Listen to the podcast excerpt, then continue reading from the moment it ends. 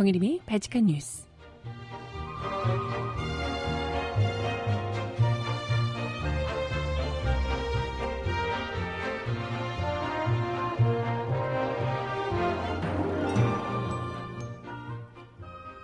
여러분 안녕하세요. 발칙한 뉴스 정혜림입니다.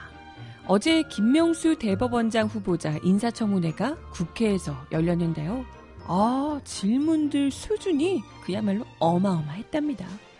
이젠 거의 뭐 기본템 같은 정치 편향 공세는 물론이고 관용차 안 타고 왜 대중교통을 탔냐는 황당한 질문, 또 소수자 보호를 왜 하냐는 식의 과연 국회의원 질문이 맞나 의심스런 질의까지 오갔습니다. 제발 좀 인사청문회 나오는 분들부터 검증해 주시면 안 될까요?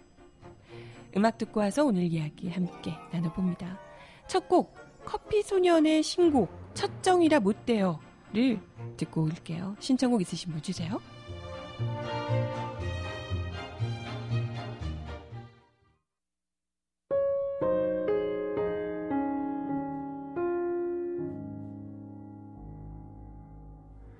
당신 때문에 울고 웃던 날들이 내가 살아온 날보다 크네요.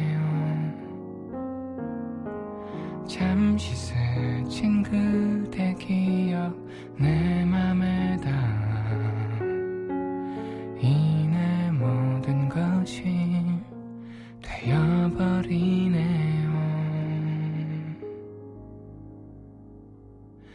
첫정이라 못돼요. 그대라서 더 그래요.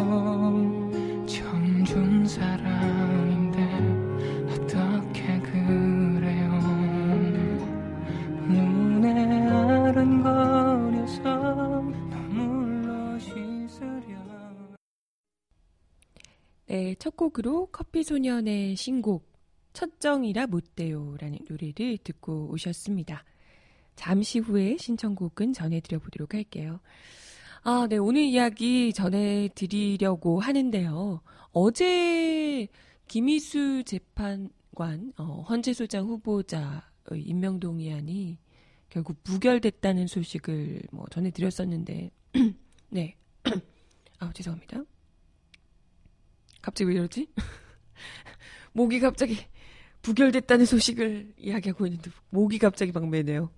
네, 그랬었는데 역시나 자유한국당에서 계속해서 이 인사 임, 인사청문회 내내 그야말로 하, 정말 차라리 정말 문제가 있어서 그러면 모를까, 오히려 우리가 문제가 있다고 이야기하는 박성진 뭐 이런 사람들은 오히려 더 붙여주려고 안달이고 자기들이랑 코드가 맞는 거죠. 그런 사람들이 정말 우리가 아 너무 괜찮구나, 훌륭하다 이런 평가를 받고 있는 사람들은 어떻게든 떨어뜨리기 위해서 그야말로 온갖 편향된 정치 공세를 퍼붓고 있는데요. 어제도 정말 대표적으로 김명수 대법원장 후보자의 인사청문회가 국회에서 열렸는데 정말 기상천외하고 황당한, 아니 이건 칭찬받아야 되는 일이 아닌가 싶은데 이걸 가지고 논란을 제기하면서 정말 황당한 주장을 했습니다. 네. 아, 참. 어제 자유한국당 곽상도 의원이요. 국회에서 이 김명수 후보자를 두고 왜 멀쩡한 관용차를 놔두고 대중교통을 이용하냐고. 응? 아니 뭐 쓰든, 아니 이게 상식적으로 대중교통을, 아니 자기 차를 이용하거나 어, 뭐 대중교통을 이용하거나 해야 되는 부분까지도 관용차를 이용하면 그게 문제 아닌가? 이게 문제가 될 일인가요? 곽상도 의원은 춘천지법원장으로 있는 김 후보자가 대법원장 후보자로 지명된 직후인 지난달 이십이일 양승태 현 대법원장을 면담하기 위해 관용차가 아닌 대중교통을 이용해서 상경한 것을 두고 대법원장으로서 경력이 부족하니까 보여주기를 위한 쇼를 한 것이다 라고 주장을 한 겁니다. 그러면서 늘 관용차를 이용하다가 언론 시선을 받는 날에 맞춰서 대중교통을 이용한 거 아니냐. 대중교통보다 관용차가 약속시간 준수하기에도 쉽지 않냐. 뭐 이렇게 이야기를 했답니다. 이거는 자기 생각인 거죠?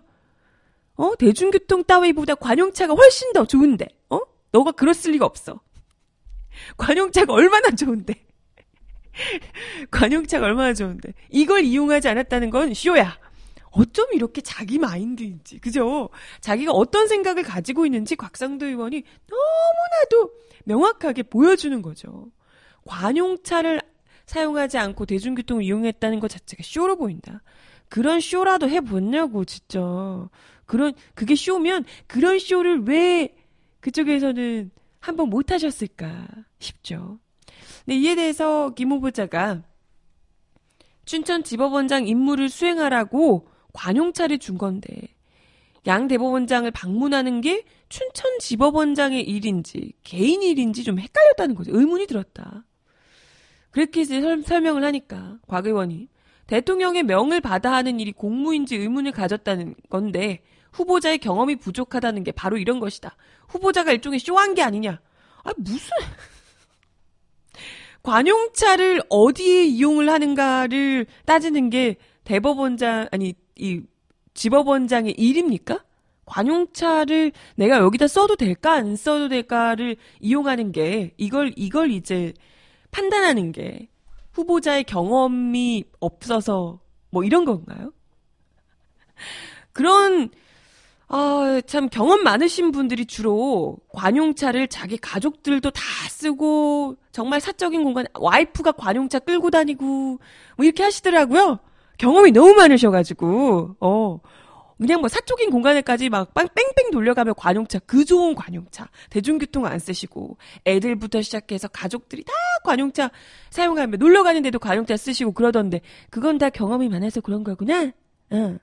경험 많아서 다 그렇게 써야 되는데 이렇게 뭐 공무라고 볼 수 있는 일에까지도 관용차를 안 쓰고 대중교통을 이용해서 오니까 그게 그렇게 탐탁치 않았던 거지. 이해가 안 간다 이런 거예요. 이해가 안 간다. 그죠? 진짜 쇼한 거 아니야라고. 아니 쇼라도 설령 그래요. 설령 쇼라고 하더라도 뭐 이런 부분에서 지적할 문제인가? 쇼라고 하더라도 쇼라고 하더라도 어쨌건 관용차 안 쓰고 대중교통을 이용했으면 잘한 것 아니에요? 어쨌든 김 후보자는 임무에 관해서 혼란이 있었지만 최종적으로 관용차를 쓰지 않기로 했다. 저는 오히려 관용차를 쓰면 혼이 날 줄 알았다. 라고 답변을 했다는 겁니다. 이런 일에까지 관용, 관용차를 쓰시면 어떡합니까? 라고 혼날 줄 알았더니 관용차 안 썼다고 쇼라고 혼날 줄은 몰랐다는 거죠. 진짜 정말. 어처구니가, 어처구니가 없죠. 네.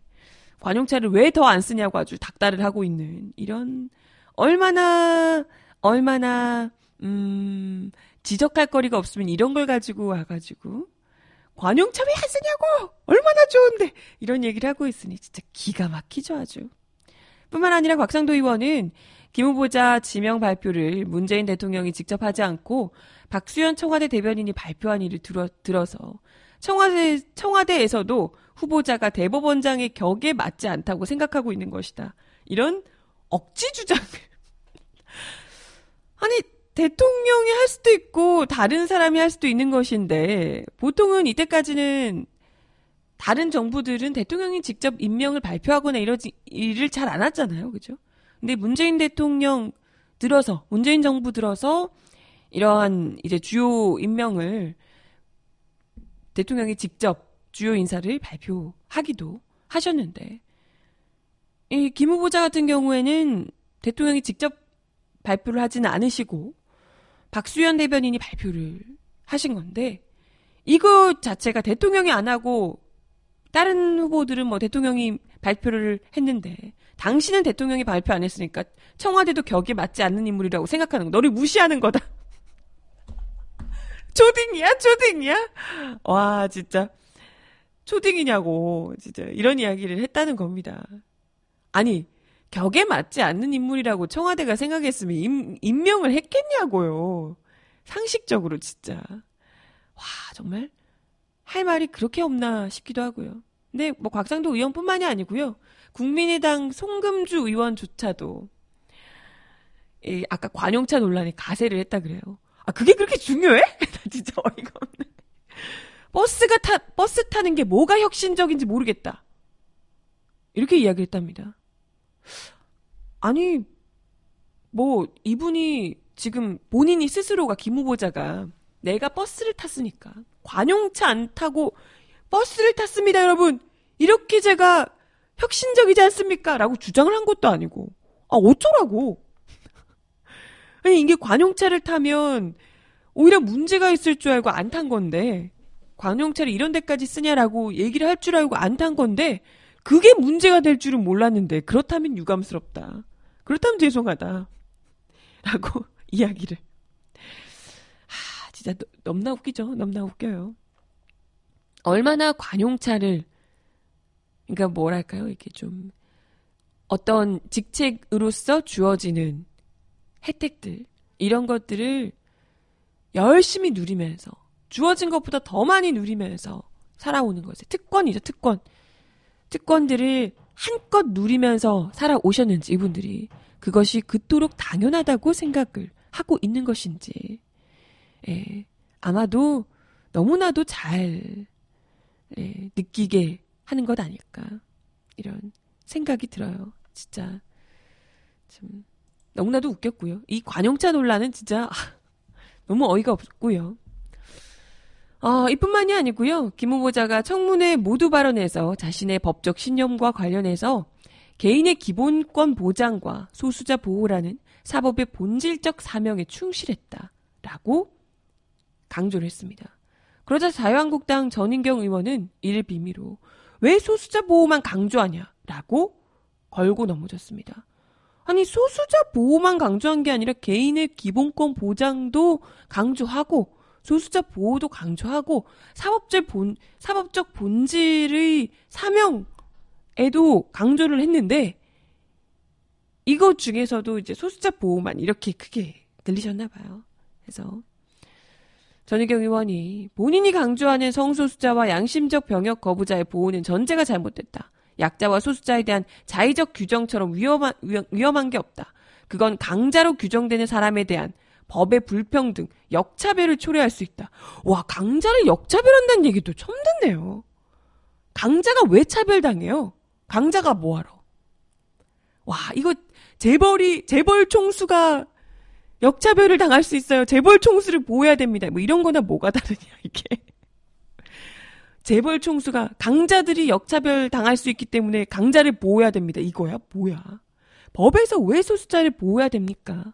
소수자가 그만큼 법적으로 보호해주지 않으면 사회적으로 강자들, 더 많은 다수들로, 다수들에게 차별을 계속해서 당하고 있고, 실질적으로 법적인 보호를 받지 못한다면 그만큼 심각한 피해를 받게 되는 경우가 너무나도 많다는 거죠. 법적으로 보호를 해준다고 해도 그게 쉽지 않은데, 그렇기 때문에 최소한으로도 법으로라도 보장하기 위해서 소수자 보호, 법에 그러한 원칙을 세우는 거죠. 소수자를 보호해야 한다, 원칙을. 근데 이건 뭐, 아유, 강자들이 오히려 역차별을 다, 당할 수 있다며, 법은 모든 국민을 보호하고 모든 국민의 법 앞에 평등을 위해서 노력해야 되는 것이라며, 모든 국민을 보호하지 않고 소수자만 보호한다, 이거예요. 그러면서 거의 뭐 팔십 년대 삼팔육 사고 방식에 머물러 있다, 이렇게 전희경 의원이 주장을 하셨다네요. 글쎄, 그분이야말로, 전희경 의원이야말로 거의 뭐 독재 시대의 사고에 여전히 사로잡혀 있는 게 아닐까, 이런 생각이 드는데요. 그러면서 이상한 소리하는 판사들 다 우리 법 연구의 출신이다. 다 기존 통념과 다른 판결을 했다. 그래서 안 되는 것이다. 뭐 이렇게 이제 주장을 했고요. 역시나 장제원 의원 역시도 청와대의 인사폭주 정점에 김 후보자가 있다. 대법관 출신도 아닌 김 후보자를 이렇게 임명한 것 자체가 쿠데타 나 다름없다는 식으로 이야기를 한 겁니다.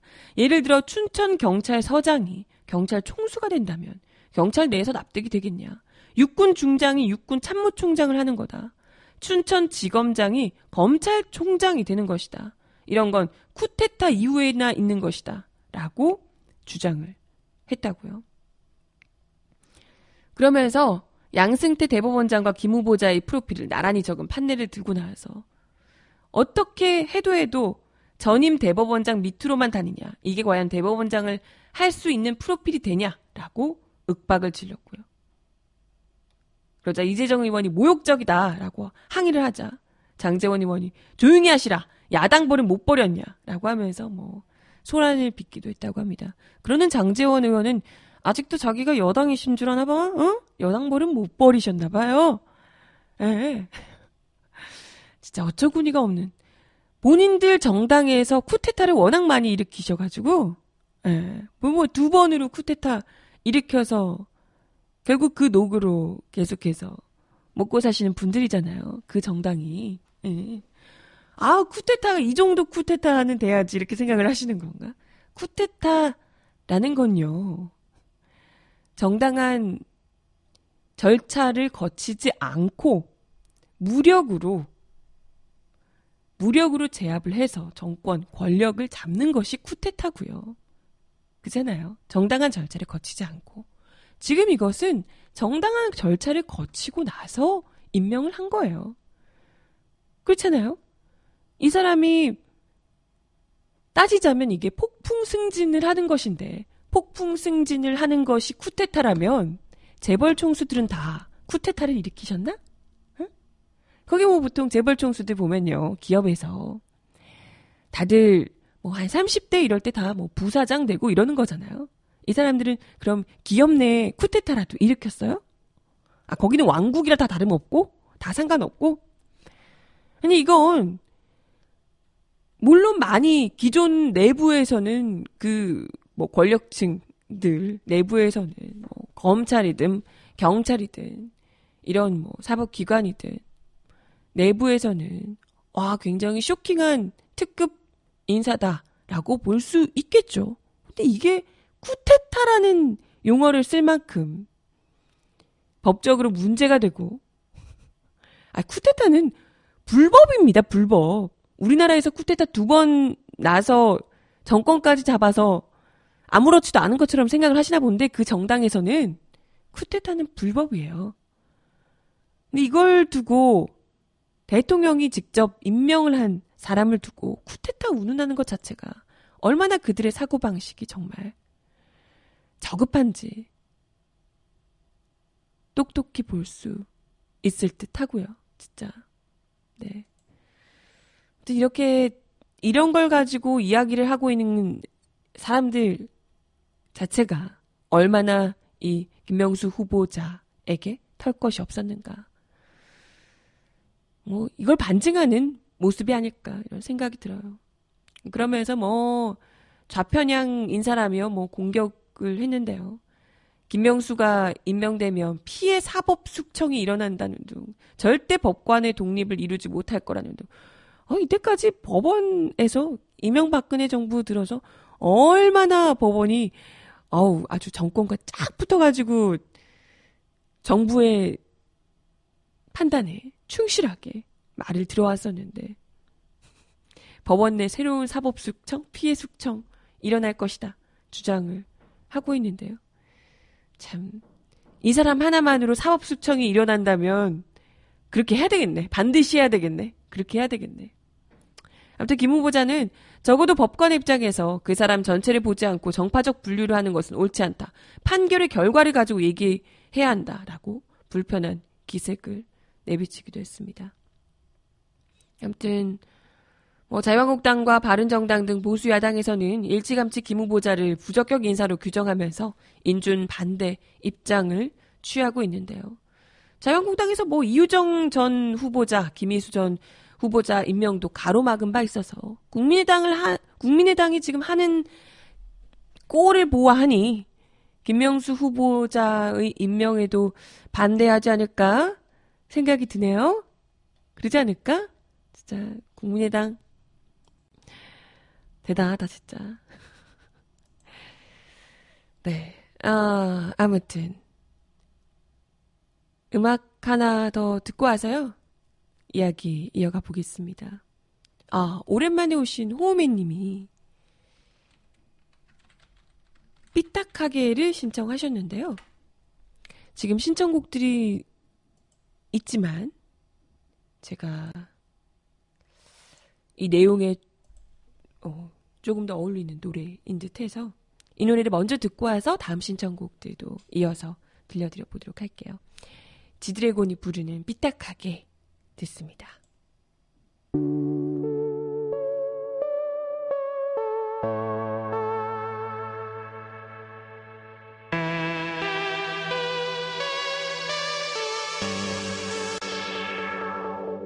영원한 건 절대 없어. 결국엔 넌 변했지. 이유도 없어. 진심이 없어. 사랑 같은 소리 따윈 집어쳐. 오늘 밤은 삐딱하게 내버려둬. 어차피 난 혼자였지. 아무도 없어. 다름이 없어. 사탕 바른 위로 따윈 집어쳐.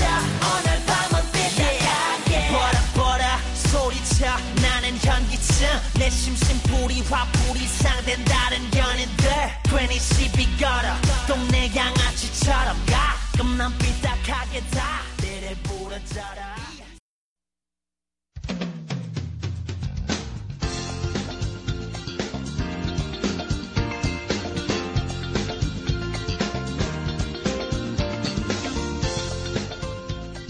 정은아의 발칙한 브리핑.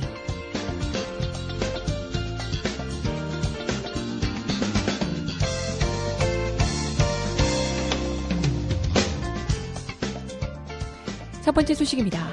국정원 개혁위원회에 산하 적폐청산 태스크포스가 지난 십일 일 발표한 일명 엠비판 블랙리스트 조사 결과에 당시 청와대 전방위적 지시 내용이 담겨 있었다고 하는데요. 청와대 직책과 지시 내용, 시기까지 구체적으로 담겨 있어서 검찰 칼끝이 이명박의 사람들로 향하는 것이 시간 문제일 것으로 전망되고 있습니다. 박근혜 청와대 고위 참모들이 이미 블랙리스트 관련 혐의로 구속된 바 있죠. 국정원 조사 결과에는 이천구 년 구월부터 이천십일 년 십이월까지 이명박 정부 청와대 민정홍보수석과 기획관리비서관이 국정원의 문화연예계 정부 비판 세력을 파악하고 견제토록 지시한 것으로 돼 있습니다. 이동관 전 홍보수석, 아 오랜만에 듣는 이름, 이동관 전 홍보수석은 지난 이천십 년 오월 케이비에스 조직 개편 관련 좌편향 인사 여부를, 권재진 전 민정수석은 이천십 년 팔월 좌편향 연예인의 활동 실태 및 고려 사항 파악을 국정원에 지시하게 됩니다. 정인철 기획관리 비서관은 이천구 년 구월 좌파 성향 감독들의 이념, 편향적 영화 제작 실태, 종합 및 좌편향 방송 피디 주요 제작 활동 실태, 이천십 년 사월 좌파 연예인 비판 활동 견제 방안을 지시했다고 국정원이 밝혔습니다. 또 이천십일 년 유월 당시 홍보석이 좌편향 선양 언론인, 학자, 연예인이 진행하는 티비 및 라디오 고정 프로그램 실태를 조사하도록 한 것으로 돼 있는데, 이명박 청와대가 홍상표 홍보수석을 김두 홍보수석으로 교체했던 시기라고 하네요. 이명박 청와대의 민정홍보수석이 이천십일 년 십이월 마약류 프로포폴 유통 실태, 일부 연예인을 중심으로 급속히 확산되고 있다는 소문을 확인 하라고 국정원에 지시한 것도 반대파 속가내기 성격이 있었던 것으로 국정원이 파악했습니다. 당시는 권재진 전 민정수석, 최금락 전 홍보수석 재직기라고 하네요. 이들 참모진에 대한 사법 처리가 이루어질지 주목되는데요. 국정원 개혁위는 일단 원세훈 전 국정원장 등에 대한 검찰 수사를 의뢰했다고 밝혔지만 청와대 관련성이 드러난 만큼 이들에 대한 수사 역시도 불가피하다는 해석이 지배적입니다. 지시자로 지목된 이명박 청와대 한 수석은 어, 전화통화에서 청와대 개별 수석실이 국정원에 직접 지시하거나 보고하는 라인도 없고 국정원에서 통상 업무에 참고가 될 자료를 보고하는 때도 개별 수석실과 직접 접촉하진 않는다며, 박근혜 정부 블랙리스트는 청와대가 직접 지시했다고 하는데 이 경우와는 달라 우리는 안 그랬다라고 이야기를 했다고. 그거야 뭐 조사해보면 드러나겠죠. 다음 소식입니다. 강원도 염동렬 이 자유한국당 의원 쪽이 이천십이 년에서 이천십삼 년 강원랜드 신입사원 모집 때 채용을 청탁한 규모가 팔십 명이 넘고 이 중 이삼십 명이 최종 합격한 정황이 강원랜드 자체 감사로 파악이 됐습니다. 강원랜드는 영의원 지역구에 있는데요. 권선동 의원이 그래요. 한 열 명쯤이었다면 이분이 무려 팔십 명을 청탁했더라. 자기 지역구니까 더 셌겠죠. 네, 춘천지방검찰청은 이를 파악하고도 염의원을 상대로 서면 조사만 한 차례 하고 수사를 끝낸 것으로 확인이 됐다고 하네요. 십이일 강원랜드 자체 감사 결과 검찰 수사 내용 등을 종합하면 염 의원 쪽은 이천십이년 이천십삼년 정규직 전환을 전제로 한 강원랜드 일, 이차 교육생 모집 당시 합격자 이삼십 명의 채용 청탁자로 분류가 돼 있습니다. 탈락자를 포함한 전체 청탁 규모는 이보다 훨씬 많은 팔십여 명에 이른다고요. 이천십이년부터 이 년 남짓 염 의원 보좌관으로 태백 지역사무실에서 일한 김모 씨는 이러한 사실을 검찰에 진술했습니다. 김 씨는 지난해 십일월, 올해 이월 두 차례 검찰 조사에서 이천십이년 말 염의원의 지역사무실에서 사십 명, 서울사무실에서 이십삼 명의 명단을 받아 각각 강원랜드 전무와 인사팀장에게 전달했다고 진술했습니다. 그는 이어 이천십삼년 초 있었던 이차 교육생 모집 때도 지역사무실에서 이십여 명의 명단을 받아 서울사무실에 전달했다고 말했습니다. 국회 보좌진들은 지역보좌관이 의원 허락 없이 대규모 인사청탁을 한다는 건 가능성이 매우 낮은 일이라고 입을 모았다고요. 심지어 증거도 안 남기려고 손글씨로 청탁 명단을 팩스로 보냈다고 하네요. 김 보좌관이 청탁 명단을 전달한 김모 전 강원랜드 전무실은 전화통화에서 김 보좌관에게 명단을 받아 인사팀장에게 전달했다. 의원 의중이 담긴 거라 이해했느냐? 라는 질문에 그러니 거절하지 못했다라고 이야기를 했다고요. 하지만 이에 대해서 염 의원은 전면 부인하고 있는 상황이라고 하는데요. 모두 김 보좌관의 거짓말이다.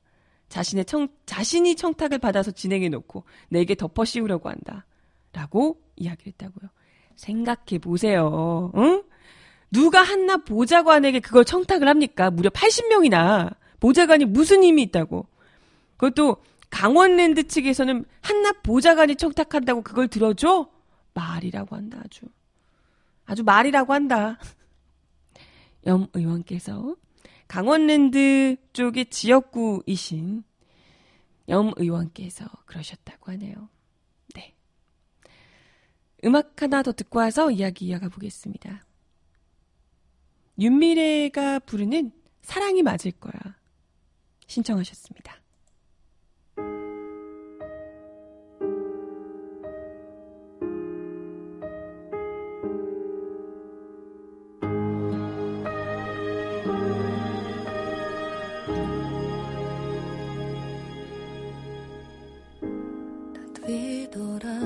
멈춘 채로 고개를 저 좀 불안한 우리 사랑 잘못된 것 같아. 너의 예전 그 모습처럼 그때처럼 웃으며 안아줘 My love.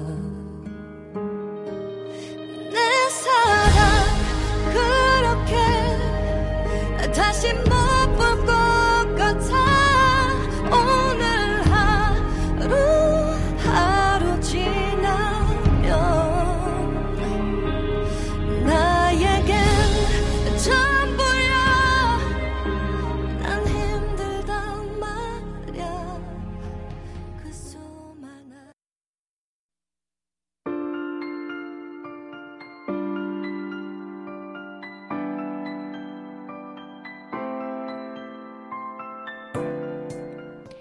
세상 속 가장 필요한 목소리를 전합니다. 여기 이곳 우리가 있어요.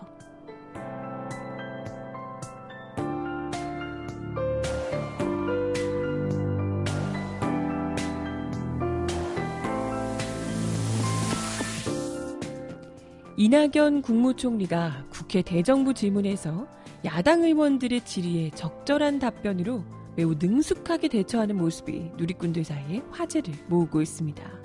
이낙연 국무총리는 어제 국회에서 열린 정치 분야 대정부 질문에서 박대출, 김성태 자유한국당 의원, 김무성 바른정당 의원, 황주홍 국민의당 의원 등의 질문에 때로는 전곡을 찌르고 때로는 말문을 막는 답변을 했습니다. 박대출 자유한국당 의원이 최근에 엠비씨와 케이비에스 불공정 보도를 보신 적 있습니까? 라고 묻습니다. 그러자 이낙연 총리가 잘 안 봅니다. 그러자 박대출 의원이 뉴스도 좀 보십시오. 그래야 세상 돌아가고 문정권이 아니라 국민들이 어떻게 보고 있고를 알 수 있습니다. 민주노총, 민노총 산하의 언론노조가 장악하는 방송, 현 사장이 운영하는 방송, 어느 게 더 객관적이겠습니까? 라고 이제 언론 총파업하고 있는 케이비에스, 엠비씨를 비난하며 이렇게 이야기를 합니다. 그러자 이낙연 총리가 꽤 오래전부터 좀 더 공정한 채널을 보고 있습니다. 오, 이렇게 대답을 합니다.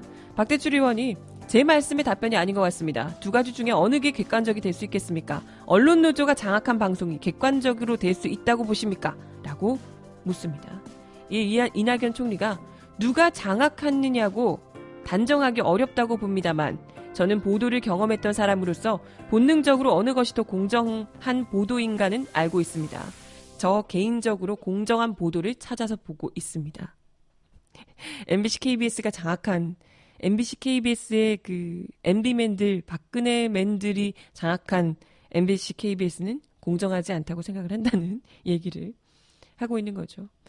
뿐만 아니라 김성태 자유한국당 의원이 노무현 정부 때도 동북아 균형, 균형자 한다고 했는데 무슨 균형을 그때 잡았냐. 한미 동맹만 다 망쳐놓지 않았습니까? 그러니까 햇볕 정책도 동북아 균형자도 얻은 게 뭡니까? 핵과 미사일입니까? 라고 질문을 합니다. 그에 이낙연 국무총리가 지난 구 년 동안 햇빛 정책이나 햇볕 정책이나 균형자론을 폐기한 정부가 있었습니다. 이명박근혜 정부가 햇빛 정책의 햇빛 정책도 균형자론도 다 폐기했다는 거죠. 그걸 건너뛰고 이런 질문을 받는 게 좀 뜻밖인데요. 제가 지나간 일을 따지고 싶지는 않습니다. 현 정부는 현 상황에서 최선을 다하고 있다. 이렇게 말씀을 드리고 싶습니다. 오. 고급죠. 네. 그리고 김상태, 김성태 의원이 그에 이어서 오죽하면 트럼프 대통령이 아베 총리와 통화하면서 한국이 대북 대화 국어라는 거지 같다는 그런 기사가 나왔겠습니까? 미국에게는 척지고 중국에게는 발길 차이고 북한에게는 무시당하고 결국 왕따 신세만 자초한 거 아닙니까? 전략적 왕따가 문재인 정부 안보 전략인지 답변해보세요. 이럽니다. 그러자 이낙연 총리가 김성태 의원이 한국 대통령보다 일본 총리를 더 신뢰하고 있다고 생각하진 않습니다. 오! 오! 네. 어, 이렇게 돌려가기를. 네. 우리 정부에서 그렇게 얘기하지 않았는데, 어, 일본 총리가 이야기하는 말을 그렇게 신뢰를 하시냐. 이렇게. 돌려가기, 우아하게 돌려가기를 하셨고요. 그리고 김성태 의원이 또 문재인 정권이야말로 최순실 국정농단의 가장 큰 수혜자입니다. 이런 식으로 선심성 인기 영합적 포퓰리즘 안보를 해서는 안 된다는 걸 명심하십시오. 라고 네 최순실 국정농단의 핵심 책임자들께서 이런 이야기를 자기들이 그걸 저지른 당사자들께서 너가 수혜자야 라고 이야기를 하셨어요. 김성태 의원이 자유한국당 의원이 하셨고요. 그의 이낙연 총리가 최순실 국정농단의 큰 짐을 떠안은 것을 저희들의 불행으로 생각합니다. 어떻게 수혜자일 수 있겠습니까? 라고 네, 이런 이런 말도 안 되는 우문에 아주 현답을 계속해서 해주셨어요. 그리고 김무성 바른정당 의원 역시도 총리께서 지금 수십 조씩 퍼붓고 있는 복지 예산을 늘릴 때라고 보십니까? 아니면 안보 예산을 늘릴 때라고 생각하십니까? 복지 예산 늘리지 마라. 안보가 더 중요하다 이런 얘기를 하는 거죠. 그러자 이낙연 국무총리가 안보 예산도 필요한 건 늘려야 되겠죠. 그리고 복지 예산 늘어난 것은 대부분 지난 대선 때 모든 정당들이 공통으로 공약했던 사항들이 먼저 이행되고 있다는 말씀 드립니다. 네. 우리만 하겠다고 했던 거 아니고 니들도 다 하겠다고 했던 그 대선 공약들 그 대선 공약들 지금 이행하고 있는 거다. 하긴 저분들은 뭐 대선 공약을 이행한 적이 없으니까 모르시겠죠. 포퓰리즘, 뭐 복지 예산 더 늘리지 말라 하는데 너네도 대선 공약 때 했던 거거든 이렇게 얘기를 하신 거죠. 그러자 김무성 의원이 네 총리 들어가십시오라고 네 했다고 하네요. 뿐만 아니고 황주민 국민의당, 아, 황주홍 국민의당 의원도 뭐 삼권 분립이 안 되고 있니? 지금 제왕적 정, 대통령이 완전 막 이렇게 삼권 분립을 무너뜨리고 있고 뭐 이렇게 이야기를 했습니다. 삼권 분립이 잘 안 되니 어쩌니 모르겠어요. 대통령 한마디가 법이 되는 나라가 한국이라며 권력의 맛이 뭐 이렇게 돼서 되고 있다. 뭐 제왕적 대통령이 어쩌다 뭐 이렇게 이야기를 했습니다. 근데 뭐 사실 박근혜 정권이나 이럴 때는 정말 제왕적 대통령이긴 했습니다만은 근데 어, 이걸 문재인 정부에서 제왕적 대통령이라는 표현을 쓰는 것 자체가 좀 웃긴데 근데 이와 관련해서 이낙연 총리가 삼권 분립이 무의미하다고 말씀을 하셨습니다만 조금 전에 우리는 삼권 분립을 체험했지 않습니까? 대통령이 지명하신 헌재소장 후보자가 바로 인준을 받지 못한 상태가 사태가 있지 않습니까? 삼권 분립은 살아있다고 생각합니다. 네. 아, 지금 열받는 마음을 이렇게 돌려서 이야기를 하신 듯한데 그러자 아우 또 하필 국민의당 의원이 질문하셔가지고요. 네. 그 인준 안 되게 해준 혁혁한 공을 세운 국민의당 의원이 물어보셔가지고 너네가 그렇게 삼권 분립 살아있는 거 보여주지 않았니? 라고 어, 네. 돌려 까셔가지고 바로 국민의당 의원 황주홍 의원이 네 좋습니다 라고 답변을 마쳤다고 하네요. 진짜 아주 아무튼 뭐 예, 하나씩 다 그냥 까이는 아주 참 웃겼고요. 근데 뭐 이 이낙연 총리의 이런 이 답변들이 어찌됐건 좀 욱하면서 같이 답변하는 이런 게 아니고 이런 말 같지도 않은 이야기들 좀 어떻게 보면 공격하기 위해서 일부러 트집잡기식으로 나오는 부분들을 정말 현명하게 또 품위를 잊지 않으면서 대답을 잘 또 능숙하게 논리에도 어긋나지 않게 답변을 잘 해주면서 많은 국민들에게 사이다를 안겨줬다 이런 평을 받고 있습니다. 네, 어, 시간 제가 많이 끌었네요. 제가 바로 이어서요. 마지막 코너를 하고 마지막 곡 들려드리겠습니다. 이 사람 왜 그럴까요? 들려드릴게요.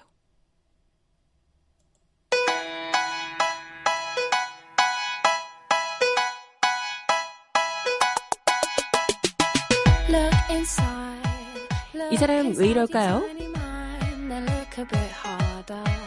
Cause we're so uninspired, so sick and tired of all the hatred you harbor.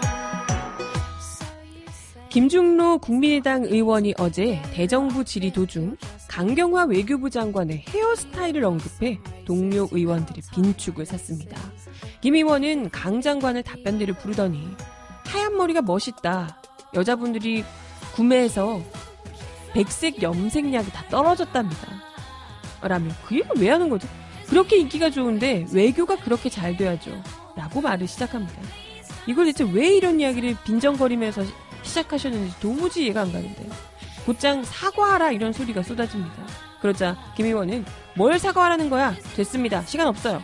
이러더니 또 시간 없다 라면서 강 장관에게 자리로 돌아갈 것을 요구했습니다. 답변석으로 이동하자마자 돌아가라는 황당한 요구에 강 정권은 아예 한마디 말도 할 수 없었다고요. 의원석에서 사과 요청이 이어지자 김 의원은 좌중에서 떠들지 마세요. 사과할 일 없습니다. 정신 차리세요. 정신 차리세요. 집에 가서 반성하세요. 국회에서 소리만 지르면 다예요? 이렇게 소리를 쳤다고 진짜 적반하장도 집에 가서 반성하실 분은 대기 아닐까 싶은데요. 추미애 더불어민주당 대표는 한나라의 외교부 장관이다 라고 이의를 제기했고 강남춘 의원은 그런 답변 듣기 위해서 장관이 여기 나온 거 아니다. 뭐 이렇게 외치기도 했습니다. 또 다른 의원들도 여성 비하다. 장관의 외모를 가지고 그러냐. 뭐 이렇게 이야기를 했지만 김 의원은 끝내 여성 비하 아니에요. 라고 맞섰다고 합니다.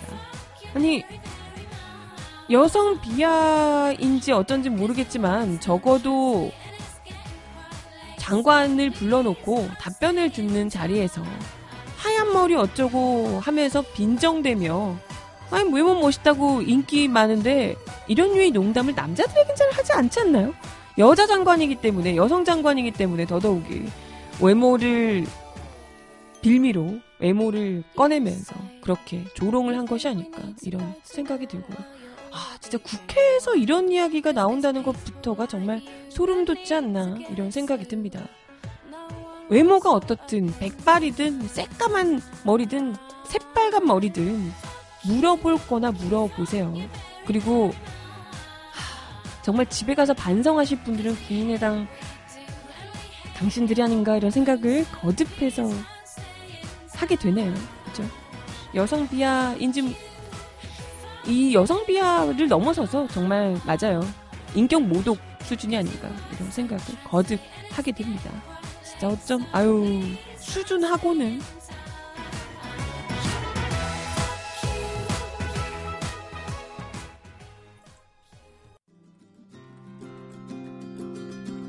시가 되는 꿈 불이 되는 꿈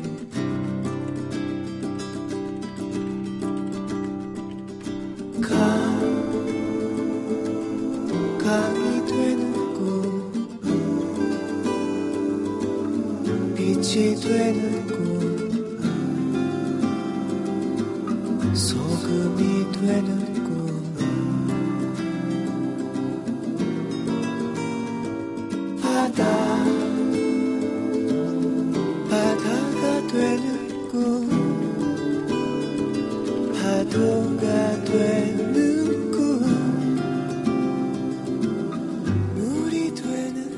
네, 오늘도 발칙한 뉴스 함께해 주셔서 감사합니다.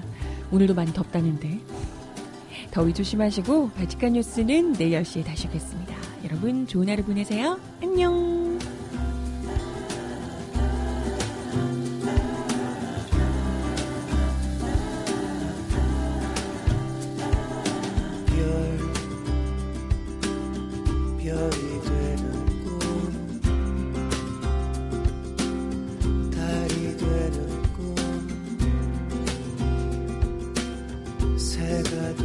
I